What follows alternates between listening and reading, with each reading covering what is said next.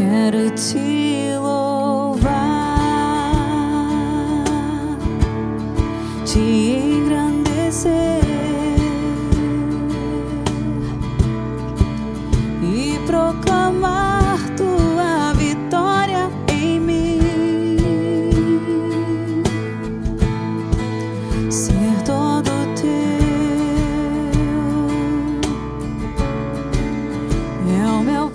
Em nome do Pai, do Filho e do Espírito Santo. Amém. Bom dia. Hoje é sexta-feira, dia 3 de novembro, primeira sexta-feira do mês. Sagrado Coração de Jesus, nós temos confiança em vós. A palavra é de Lucas, no capítulo 14. Aconteceu que num dia de sábado, Jesus foi comer na casa de um dos chefes dos fariseus, e eles o observavam. Diante de Jesus havia um hidrópico. Tomando a palavra, Jesus falou aos mestres da lei e aos fariseus: A lei permite curar em dia de sábado ou não? Mas eles ficaram em silêncio. Então Jesus tomou o homem pela mão, curou-o e despediu-o. Depois Jesus lhes disse: Se algum de vós tem um filho ou um boi que caiu num poço, não o tira logo, mesmo em dia de sábado? E eles não foram capazes de responder a isso. Palavra da salvação. Glória a vós, Senhor.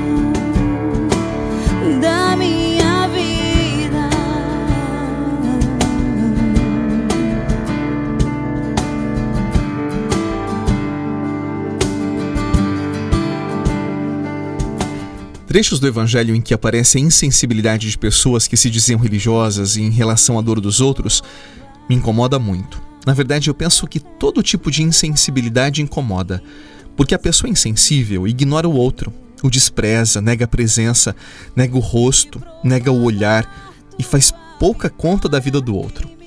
E quando são pessoas religiosas que fazem isto, ah, o incômodo é maior ainda. E por que que gera tanta indignação? Porque nós acreditamos que quanto mais próximos de Deus nós estamos, mais nos importamos com a vida dos outros, sobretudo em querer fazer o bem e edificar a vida do outro. Não tem como você estar pertinho de Deus e ao mesmo tempo estar indiferente ao padecimento do irmão. Isto não existe. Ou melhor, existe, é a falsa religião que não agrada a Deus. Veja os detalhes do evangelho de hoje. Jesus estava na casa de um fariseu. Era sábado, o dia sagrado para os judeus. Naquele espaço havia um homem doente há muitos anos. Aqueles homens religiosos não queriam que Jesus o curasse, porque era sábado. Você percebe a insensibilidade? Se diziam amigos de Deus, mas eram indiferentes à dor daquele pobre irmão. Sabe, Deus se esconde nas feridas da humanidade, nos limites dos mais necessitados. Se não vamos a eles, se não somos capazes desta sensibilidade, talvez só adoramos a uma ideia de Deus, mas não o Deus das misericórdias que Jesus anunciou. Você lembra da passagem do bom samaritano? Ou daquilo que Jesus disse: Estava nu, com fome, sede, doente, preso, e foste me visitar, me cobrir, dar de comer? Pois é, há muitos que dizem que têm muita dificuldade de encontrar Deus, de sentir Deus, mas nunca encontraram o irmão, nunca desenvolveram a sensibilidade de cuidar dos mais frágeis. Então, pessoas assim talvez nunca encontrarão mesmo Deus. Se eu não consigo ver o irmão que os meus olhos podem ver, como minha alma sentirá Deus que os meus sentidos não alcançam? Você entende o que eu estou falando? Eu acredito que, se há um parâmetro para saber se alguém está perto de Deus, é só observar como esta pessoa trata as pessoas mais simples, aqueles que estão socialmente num nível mais desfavorecido ou no estado de necessidade. Corações convertidos desenvolvem grande sensibilidade para com a vida, especialmente as vidas mais fragilizadas. Quer chegar a Deus? Não despreze seus irmãos, porque muitas vezes Deus se esconde neles.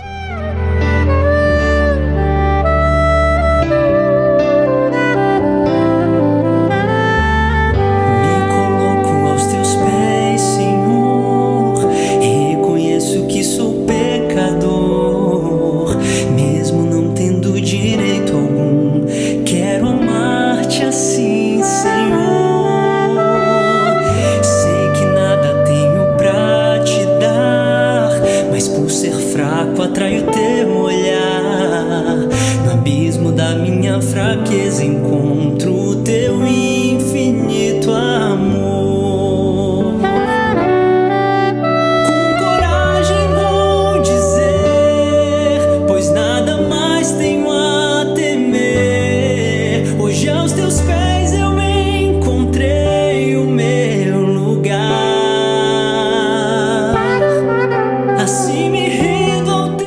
Eu tenho muita dificuldade de falar, de conceituar o que é felicidade. Eu acho que é sempre algo muito pessoal, muito contextual. É como se eu dissesse: é minha experiência de felicidade, é a sua experiência de felicidade.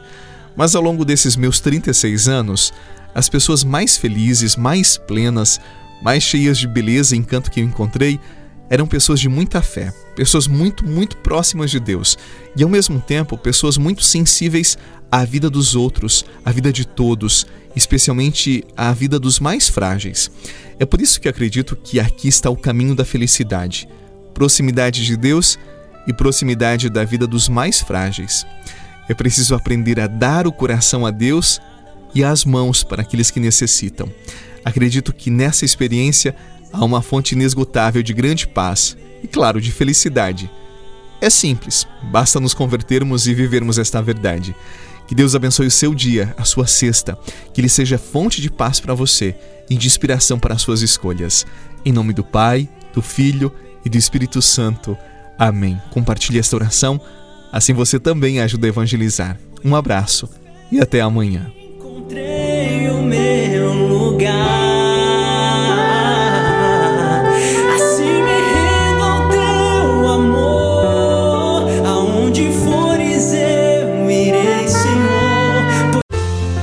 Você rezou com o Padre Eduardo Rocha, pároco da Catedral de Tubarão. Você pode acompanhar todos os dias pelo Spotify, Deezer, Castbox, Google Podcasts e YouTube. Basta procurar Oração da Manhã com o Padre Eduardo Rocha. E se preferir para receber pelo WhatsApp e Telegram, envie a palavra oração para 48 996 44 1433.